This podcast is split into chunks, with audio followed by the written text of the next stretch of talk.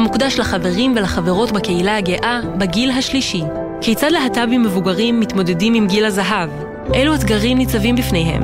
כיצד מתייחסת אליהם הקהילה הגאה, וכיצד החברה הכללית מתייחסת אליהם? חמישי, תשע בערב, גלי צה"ל.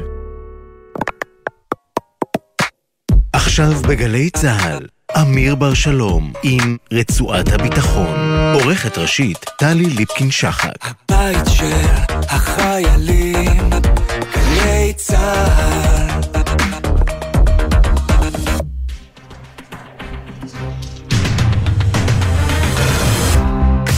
ערב טוב לכם, רצועת הביטחון של יום שני בשבוע. סעודיה הודיעה הלילה שהיא מצמצמת בעשרה אחוזים את תפוקת הדלק היומית שלה והקפיצה מיד את מחיר החבית בעולם. איך זה קשור לרוסיה ולמלחמה באוקראינה, אנחנו נשוחח מיד עם הדוקטור עמית מור. יומיים אחרי הפיגוע הקשה בגבול מצרים נמשך התחקיר המשותף, אבל הזהירות המצרית נמשכת בכל מה שקשור לרחוב במצרים. אנחנו נשוחח כאן עם אריק אגסי על ספרי הלימוד במצרים וכיצד נראית התוכנית הרב-שנתית שם לשנות את דעת הקהל כלפי ישראל. היום, 56 שנים לפרוץ מלחמת ששת הימים, אנחנו נהיה עם מחקר חדש שיצא השנה על מי נתן את ההוראה להרוס את בתי המוגרבים ליד רחבת הכותל וליצור את הרחבה שאנחנו מכירים היום.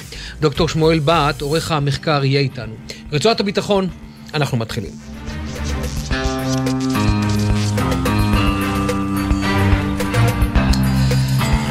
שלום לאריק אגסי, סמנכ"ל מכון המחקר והמדיניות הבינלאומי אימפקצה, חוקר ומנתח ספרי לימוד ברחבי העולם לעידוד תכנים של שלום וסובלנות. שלום אריק. ערב טוב אמיר לך ולמאזינים. אז צריך לומר, מחקר מאוד מעניין שלכם, נרחב מאוד על פני 270 ספרים שמתפרסם לפני קצת יותר uh, מחודש, ותן לנו את השורה התחתונה שלו בכל מה שקשור, הייתי אומר, למערכת החינוך המצרית החדשה. אז אנחנו הופתענו לגלות אחרי מבט על כל ספרי הלימוד לכל הכיתות באלף עד י"ב, אה, שמשרד החינוך המצרי החליט לבצע רפורמה בה אה, הוא החליט לכתוב את כל ספרי הלימוד לכל הכיתות וכל הנושאים מאפס מחדש, כאשר הרפורמה הזאת אמורה להסתיים ב-2030 והגיעה כרגע עד כיתה ה', זאת אומרת ספרי א' עד ה' נכתבו מחדש אה, והשורה התחתונה היא, בספרים האלה לפחות עד שהרפורמה תגיע לכיתות הגבוהות יותר, זה הוצאה מוחלטת של כל האלמנטים האנטישמיים, האנטי-ישראלים, הג'יהאדיסטים יותר, האלימים יותר, הפחות סובלניים אה, שראינו בספרי הלימוד אה, אה, הללו, ואפשר כמובן להיכנס לדוגמאות. אותי יותר עניין העניין הפתיח שלך עם דעת הקהל, שגם לזה אפשר להיכנס. כן, בוא, תראה, קודם כל צריך לומר, הדוקטור אופיר וינטר הוא שותף למחקר הזה מהמכון למחקרי ביטחון לאומי, INSS. אופיר דיבר איתנו כאן אתמול וניתח ממש בהרחבה את העניין הזה, את הפער המאוד גדול הזה בין האינטרסים של הממשל לקרבה לישראל מול הרחוב. שעושה הכל, או בוא נגיד ככה, לא הצליח להפנים את השלום. חד משמעית. אה, מה שקורה עם אה, סיסי החליט ש... אה, הדבר שהוא נכון למצרים זה בעצם לשנות את הספרי הלימוד כי הוא הבין את הכוח שיש לספרי לימוד להיות חסם לרדיקליזציה והקצנה אה, בקרב בני נוער. צריך להבין שמשרד החינוך המצרי ובכלל במדינות ערב הרבה מאוד פעמים נשלט על ידי אה, האחים המוסלמים, השר עצמו והאנשים שכתבו את הספרים ובעצם החליט להיכנס לעובי הקורה ולשנות את, את הספרים. אני אתן לכם כמה דוגמאות רק כדי שהמאזינים יבינו למה אנחנו מתכוונים. אז, אז בכיתה ה' לצורך העניין, אה, אחד הספרים באסלאם קשר את אה, מלחמת יום הכיפורים למלחמות של היהודים בנביא מוחמד ובעצם עשה הקשר דתי לקונפליקט הטריטוריאלי או לאומי בין ישראל למצרים ובעצם צייר את היהודים של אז בתקופת מוחמד לבוגדנות שלהם היום ולעוינות שלהם היום. זה הוחלף לחלוטין, יצא החוצה ומה שהוכנס במקום זה הקשרים של מוחמד עם היהודים בפן חיובי, בפן של שוויון זכויות, בפן של היחסים הטובים אה, אה, אה, בינו, בינו לבין היהודים. התלמידים מתבקשים אפילו לכתוב איזושהי חוברת שמתייחסת ליחס הטוב בין מוסלמים ליהודים בכל מיני מה שקשור לשלום וסובלנות. אה, זה לא הדבר היחיד, גם על ישראל ראינו שינויים. אה, אומנם זה, זה דואלי, יש עדיין דברים שהם בעייתיים בקשר לישראל, ישראל לא מופיעה על המפות לצורך העניין. עדיין ישראל אה, נתפסת כאיזושהי ישות קולוניאלית באזור. יחד עם זאת, בכל מה שקשור להסכם השלום עם ישראל, ראינו שינויים ממש בולטים לעומת התקופה של אה, מובארק. ישראל והסכם השלום מתוארים כנכס אסטרטגי לביטחונה של מצרים. תלמידים שואלים אותם מה לשנן כל מיני סעיפים מהסכם השלום, יש תמונה לראשונה בספרי הלימוד של סאדאת, קרטר אה, אה, אה, ובגין על מדשרת הבית הלבן, אף פעם לא ראינו ויזואליזציה של, של הסכם השלום בספרים, אז יש שינויים חיוביים גם בפן הזה, וכמו שאמרתי, הרפורמה היא הדרגתית, אז היא הגיעה עד כיתה ה' ויש עדיין בעיות בכיתה, בכיתות ו' עד י"ב שאנחנו חושבים שכמובן גם הם ישתנו עם, מתקדם, עם התקדמות הרפורמה. כמו שאתה רואה את זה, זאת אומרת, ומהניסיון שלכם, ואנחנו מדברים לא אחת, אתם מנטרים למעשה כמעט את כל מדינות ערב ב, אה, בכל מה שקשור לספרי הלימוד. עד כמה מצרים היא הייתה יותר קיצונית או יותר מתונה?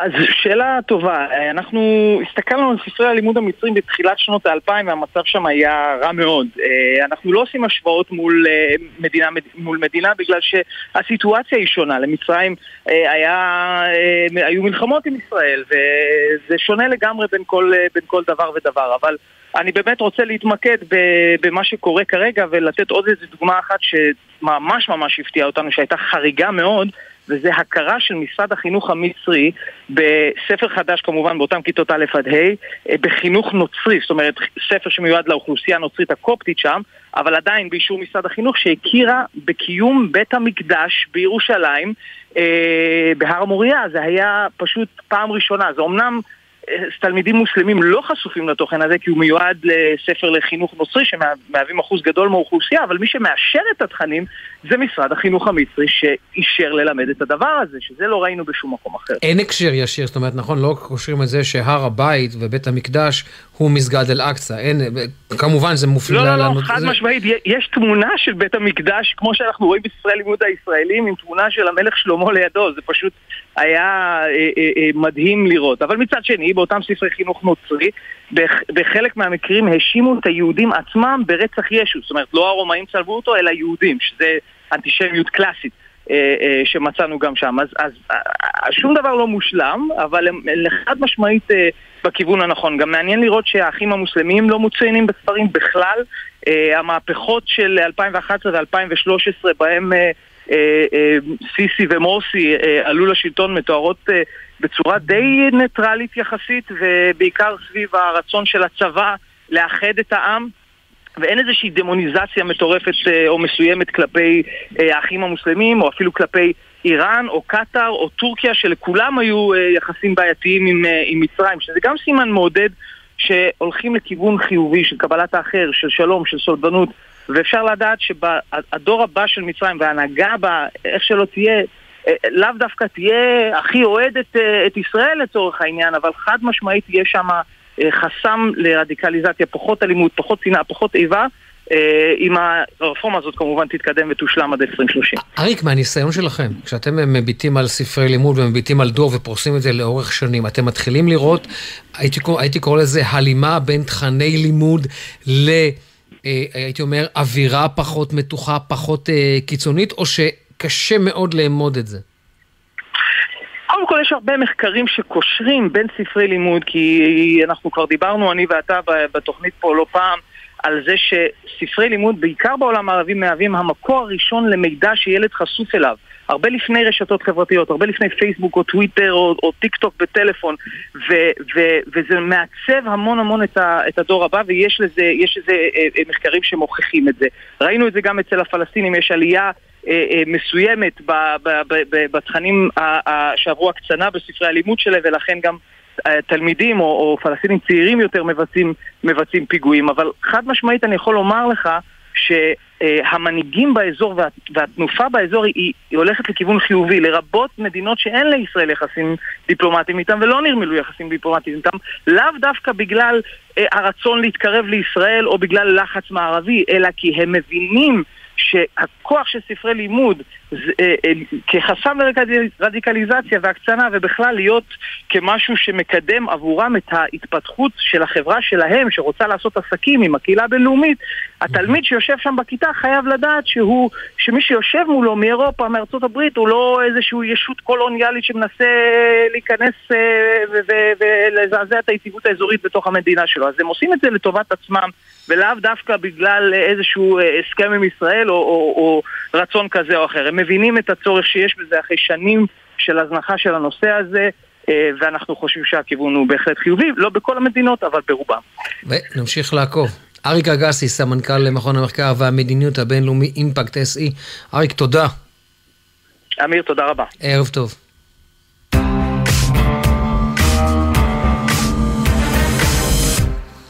ועכשיו אנחנו רוצים uh, להגיע לעניין uh, הנפט וסעודיה, למעשה אופק, uh, איגוד מדיניות המפיקות uh, את הנפט הגדולות, מודיעה ביממה האחרונה על uh, הורדת קצב השאיבה, וזה מיד מעלה את uh, מחיר החבית. שלום לדוקטור uh, עמית מור, מנכ"ל אקו אנרג'י, ייעוץ כלכלי אסטרטגי וגם מרצה בכיר באוניברסיטת רייכמן. שלום אמיר. אז אתה יודע, קודם כל נשאלת השאלה, מה גורם לסעודים עכשיו, ל, אה, הייתי אומר, להוריד את, ה, להוריד את התפוקה? המחיר עולה וזה היה ברור וזו הכוונה, אבל מה עומד מאחורי זה? זה בדיוק הכוונה. אה, מחירי הנפט אה, ירדו בחודשים האחרונים, הם נסחרים ברמות של ה-70 דולר לחבית, אפילו ב... הימים הקודמים, שבוע שעבר ירדו מתחת ל-60 דולר, כרגע נסחרים בין 72, 77 דולר לחבית, תלוי בסוג הנפט. והסעודים, אה, מוחמד בן סלמן וממשלתו, מעוניינים, בנו את התקציב שלהם לפחות על 80-85 דולר לחבית, שהכנסות מנפט, עיקר ההכנסות של סעודיה מייצוא נפט של הממשלה. אה, ויש להם פרויקטים מאוד מאוד שאפתניים, אה, בראשם נאום, העיר 80 קילומטר דרומה מאילת, עקבה, העיר העתיד, יש שם פרויקטים אדירים של מימן ירוק וסיפורים שלמים ועוד הרבה מאוד פרויקטים גדולים, הם זקוקים לתקציב, מחירי הנפט נמוכים מדי, אז אין מספיק הכנסות למדינה, יצטרך לקצץ אה, אפילו בסובסידיות לציבור, ולכן פעלו די חד צדדית, הייתי אומר. זהו, שאתה אומר חד צדדית, זה אמנם המדינות המפיקות התכנסו, אותו פורום אופק, אבל אה, הסעודים למעשה כפו את ההחלטה שלהם? אה, אה, הייתי אומר שהפעם לא הייתה הסכמה על הקיצוץ. בדרך כלל הם מגיעים להסכמות ברוב דעות לגבי הקיצוצים בתפוקה. הפעם רק סעודיה איכשהו הבטיחה גם לאיחוד האמירויות, שגם הם יעלו את התפוקה החל משנה הבאה ועוד מדינות, והם בעצם די הודיעו שהם הפעם מקצצים את התפוקה על מנת להעלות את מחירי הנפט, גם בניגוד יחסית לאינטרס של רוסיה, של פוטין. אז זהו, מיד, מיד נגיע לזה, כי זה מעניין, כי אתה יודע, זה ממש אפקט הפרפר. סעודיה מחליטה משהו אחד בשטחה, ארמקו לא תפיק, רק נגיד, נספר למאזינים שאנחנו מדברים על מעשרה מיליון חביות ביום, זה יורד לתשעה מיליון חביות ביום, שזה קיצוץ של עשרה אחוז, ורוסיה נכון. לא אוהבת את זה. לא, וחשוב להבין קצת מספרים, אנחנו לא כל כך אוהבים אה, לבלבל את הציבור במספרים, אבל העולם מפיק אה, ומשתמש היום בכ-100 מיליון חביות נפט ליום. אופק מייצרים 100, גם המספר עגול פחות או יותר, אה, אופק מייצרים מתוך זה שליש בערך, קצת פחות משליש, ומתוך זה סעודיה מייצרת עשרה, שליש, עשרה אחוז מהנפט, סליחה, מהנפט בעולם, כשליש מתצרוכת אופק, מהייצור של מדינות אופק. רוסיה מספק, מייצרת גם כעשרה מיליון חביות נפט ליום, ארה"ב היא היום יצרנית הנפט המובילה בעולם עם כ-13-14 מיליון חביות נפט ליום. עכשיו, ברגע שסעודיה קיבלה את ההחלטה הזאת, אז המשמעות היא החל מיולי, כלומר תוך שלושה שבועות, ארבעה שבועות, לוקח זמן גם להפחית את התפוקה. ואז המחירים הגיבו בעלייה מתונה, הייתי אומר ביומיים האחרונים, זה היה, החלטה התקבלה ביום ראשון. ראיתי 71-72 בינתיים, נכון? דולר לחבית. כן, עלו בשווקים באחוז או שניים, זה, זה שינוי יומי רגיל במחירי הנפט, אפילו לא מיוחד, אבל אם באמת היא תצומצם, בוא נראה שזה אכן תתממש ההחלטה הזאת, צריך לראות בדיעבד. יכול להיות שלא? אה, כן, יכול, הרבה פעמים הם מחליטים החלטות, מדינות אופק מחליטות על הפחתת התפוקה, וכמו כל קרטל בעולם, הם מרמות האחת השנייה, זאת הבעיה הגדולה בקרטלים, בכל קרטל בעולם. מקבלים החלטות, כל אחד אומר, השני יצמצם את התפוקה, אני לא אצמצם, המחירים בסופו של דבר אה, לא יורדים כמו שקיוו שירדו אם מצמצמים תפוקה. אז בואו נראה באמת שאכן הם אה, עומדים בהחלטה שלהם, זה נדע באוגוסט, פחות או יותר.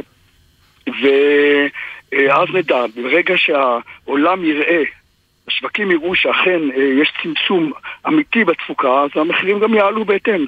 מה שחשוב לאיזה מיליון חביות, אה, מול 100 מיליון חביות, זה הרבה מאוד. מה שמשפיע זה החבית השולית. זאת אומרת, ה-100, 200, 300 אלף חביות ש... חסרות בשווקים, אז הם יכולים להקפיץ את המחירים בצורה... כי אז המחיר שלהם עולה. אגב, ובוא נדבר רגע עכשיו על האינטרס הרוסי. רוסיה, לא מעניין אותו מה, לא אכפת לה מחיר, רוצה למכור כמה שיותר כדי להכניס מזומנים. מה ההיגיון הרוסי? כי לא אכפת להם שהמחיר נמוך? ראשית, כן. מה שקרה, פוטין, אה, דוקטור ולדימיר פוטין, אמיתי, מומחה בינלאומי למדיניות, כלכלה של אנרגיה ומינרלים. אוניברסיטת ניגרנד 1997. הוא מבין בנושאים האלה. אבל הוא ירה לעצמו, אה, לרוסיה, אה, גול עצמי בכך שהוא צמצם את תפוקת הגז לאירופה ויצר לעצמו, הם לא צמצמו, את, אה, לא יצרו חרם על אספקת הגז, הוא צמצם את אספקת הגז. והחרם על ייצוא, על יבוא הנפט של אירופה, רק על חצי ממחצית, פחות או יותר, מחצית הנפט מרוסיה, אז הוא נאלץ למצוא גם שווקים אחרים לנפט, ואז הוא מייצא את הנפט בצורה ככה עקומה, בלתי חוקית, יש סנקציות פיננסיות, בהנחה של 30% בערך.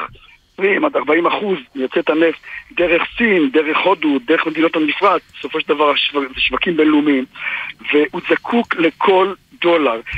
רק השנה, ברבעון האחרון, הייתה ירידה של 30 מיליארד דולר בהכנסות של רוסיה מייצוא אנרגיה, גז ונפט, יחסית לתקופה שלפני המלחמה. וזה קריטי מבחינתו, מבחינת מימון המלחמה.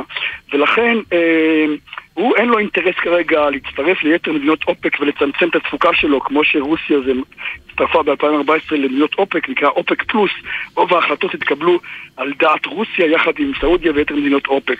ולכן הוא אה, לא שבע רצון מההחלטה הזאת, למרות שמחירים גבוהים יותר, לא יזיקו ודאי לרוסיה גם, אבל אה, הוא מעוניין לייצר כמה שיותר נפט, ולכן אה, אם אה, באים אליו בבקשות אה, לצמצם את תפוקת הנפט שלו, הוא לא יסכים לכך. כשאנחנו אבל מדברים על העניין הזה של, אתה יודע, אנחנו מדברים על השוק הרשמי, ואותו שוק שהוא שוק משני, לא רשמי, של כל המדינות האלה שחורגות מההסכמות, במקרה הזה דיברת על רוסיה.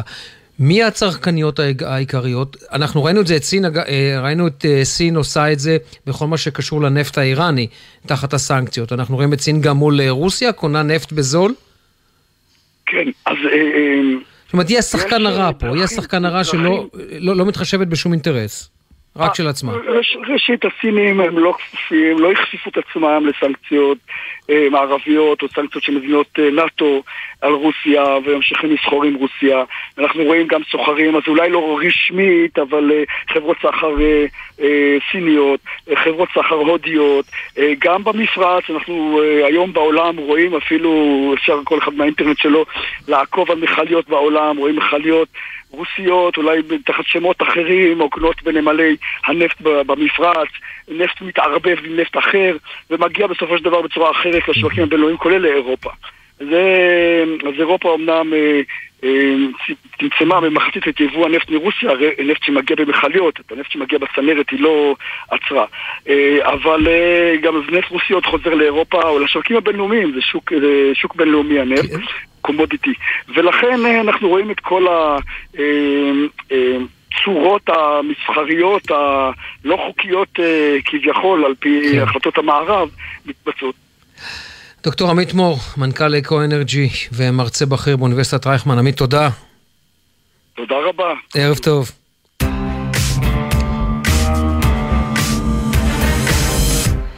כמו שאמרנו, 56 שנים היום לפרוץ אה, מלחמת ששת הימים, ואנחנו אה, רוצים לדבר על מחקר חדש שיצא השנה, והמחקר הזה מדבר על מי נתן את ההוראה להרוס את הרובע המוגרבים. זה אותו רובע שהיה בנוי על מה שהיום הוא רחבת הכותל המערבי, ומי שערך את המחקר הזה כחלק מעבודת הדוקטורט שלו, הוא דוקטור אה, שמואל בהט ממוסד הרצל לחקר הציונות באוניברסיטת חיפה.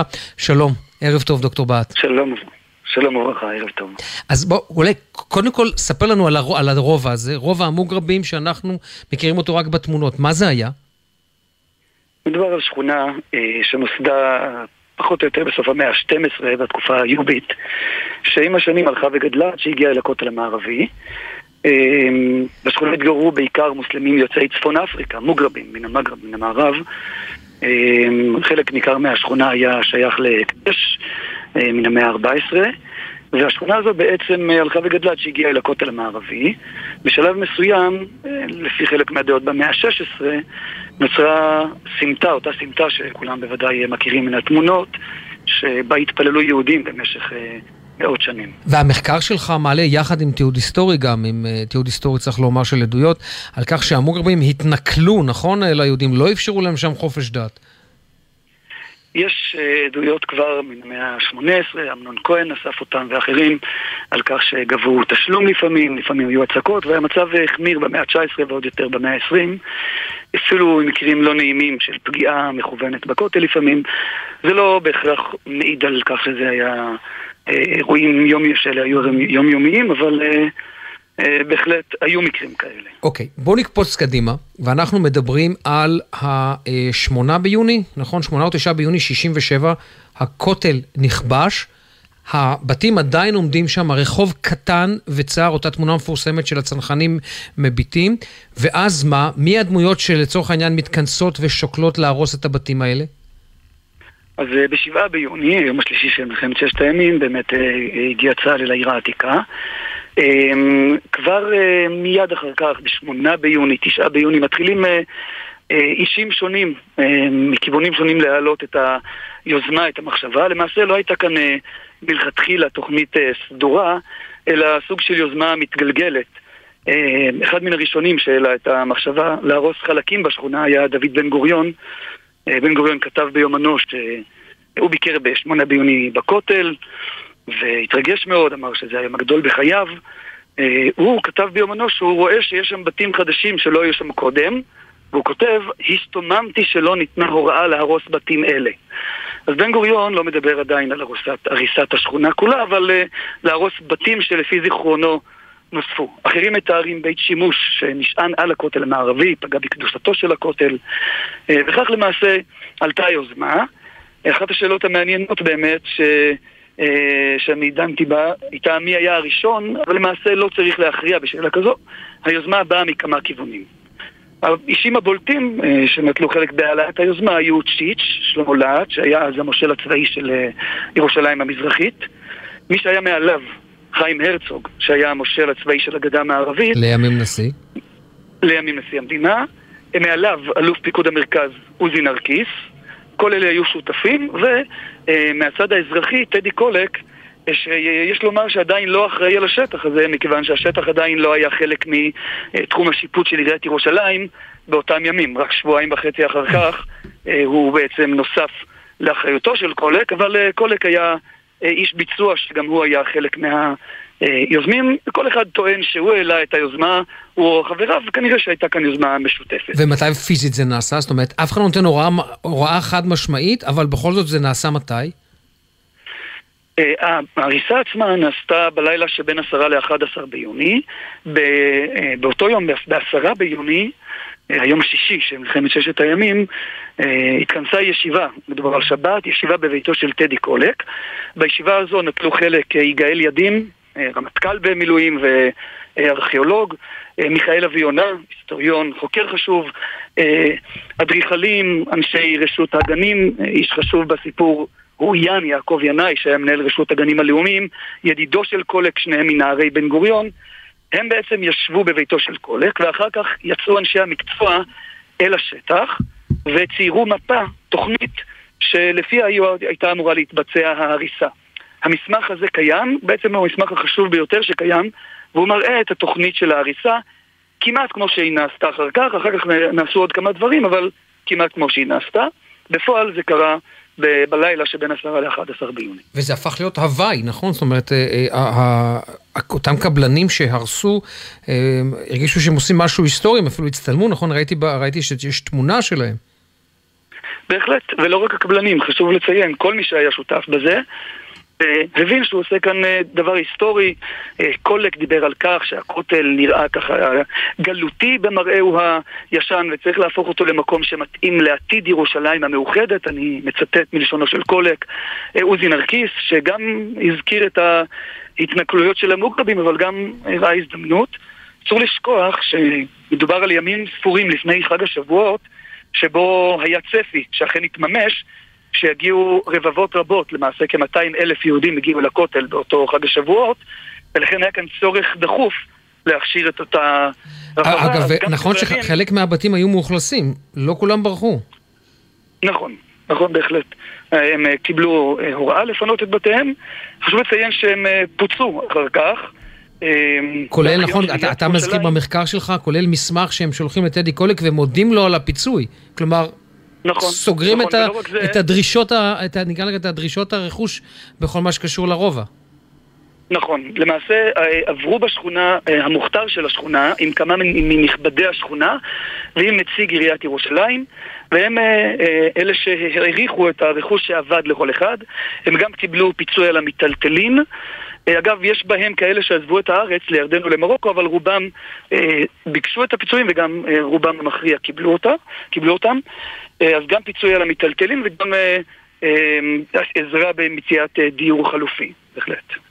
היי, אגב, היו על זה אחר כך, הייתה איזושהי חקירה מי נתן את ההוראה? זאת אומרת, היה איזה, איזה מישהו שהלין על ההחלטה הזאת, או לא שזה עבר פשוט כך כמו שזה? אמ, כמובן שגורמים ערביים ובינלאומיים בוודאי, אבל במדינת ישראל למעשה אמ, לא, לא הייתה חקירה של ממש. אמ, הייתה הסכמה של, אה, שהדבר הזה אומנם נעשה לא, בצור, לא בהליך חוקי מוסדר, אבל אה, זכה לגיבוי בדיעבד. ראש הממשלה לוי אשכול לא ידע על הדבר הזה לפני שהוא נעשה, אבל כאשר נודע לו על כך, אז הוא בדיעבד אמר שכנראה ככה היה צריך לעשות. זאת אומרת, בדיעבד היה, הייתה הסכמה רחבה ש... אמנם זה לא נעשה בהליך מוסדר, אבל אה, הדבר היה צריך להיעשות.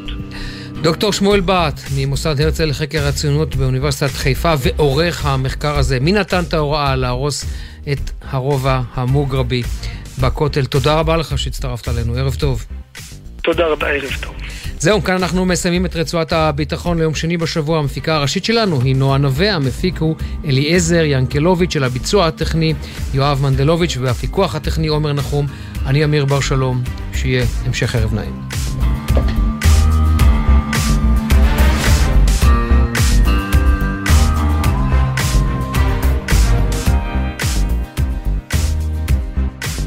בחסות הפניקס סמארט, המעניקה עד 45% הנחה בביטוח המקיף. כוכבית 5432, או חפשו הפניקס סמארט בגוגל. כפוף לתקנון המבצע, הפניקס חברה לביטוח בע"מ. בחסות אוטודיפו, המציעה מצברים לרכב עד השעה 9 בערב בסניפי הרשת, כולל התקנה חינם.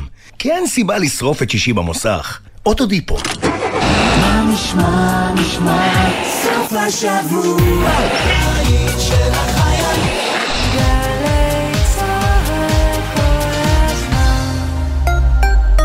לתושבי שכונת נווה מגן לא היה פאב לבלות בו, אז הם הקימו אחד. כולו שלהם. הם מחליטים, הם קובעים, הם הבעלים. יזמות שיתופית, ככה זה פועל היום. יש לכם רעיון? אנחנו באגף לאיגוד שיתופי במשרד הכלכלה והתעשייה נגרום לו להתגשם ולהצליח. בואו להקים עסק ביזמות שיתופית, ולא משנה באיזה תחום. עסק שיענה על צורך שלכם. איך הופכים רעיון לעסק עם רווחה כלכלית, שוויון ושינוי חברתי? אצלנו כל התשובות. חפשו אותנו באתר האגף לאיגוד שיתופי במשרד הכלכלה והתעשייה. להודות על שנה של עשייה בתשדיר של 30 שניות? צריך לפחות שבוע. שבוע ההצדעה לשירות הלאומי-אזרחי. מתנדבים ומתנדבות, אנו שמחים להזמינכם לשבוע ההצדעה, שיתקיים מ-4 עד 8 ביוני, ט"ו עד י"ט בסיוון. בואו ליהנות מהאירוע המרכזי בבריכת הסולטן. חפשו שבוע ההצדעה ומהרו להירשם. השירות הלאומי-אזרחי, לשרת, להשפיע, להוביל. הטכנולוגיות שלנו, הביטחון של החברה, האתגר שלכם. שירות בתי הסוהר, ארגון הכלייה הלאומי של ישראל, מזמין אתכם להתחבר לביטחון המדינה, כמשרתים בשב"ס, במתקני הכלייה או באחת היחידות המובחרות, תוכלו ליהנות מקריירה מאתגרת, משליחות חברתית וביטחונית, מהטבות, מענקים ותנאי קידום. מאות כבר הצטרפו, זה הזמן שלכם. פרטים, באתר שב"ס. גם כשאתה ברכב בדרך לקניות, הבחור שמשתמש בטלפון הנייד עלול לטעות ולחצות בלי להסתכל. עשרה כמה שפחות זה פי שניים סיכוי לחיות. בייחוד בתוך העיר, סעו לאט יותר. לא מתים מזה, כי כולנו יחד מחויבים לאנשים שבדרך. לפרטים נוספים חפשו אסקרלבד. קובי אפללו במופע חגיגי עם כל הלהיטים מכל התקופות. מה הייתי עושה בלעדייך? אורחת ליטל שוורס, חמישי, תשע בערב באמפי שוני, ובקרוב בגלי צה"ל. אתם מאזינים לגלי צה"ל.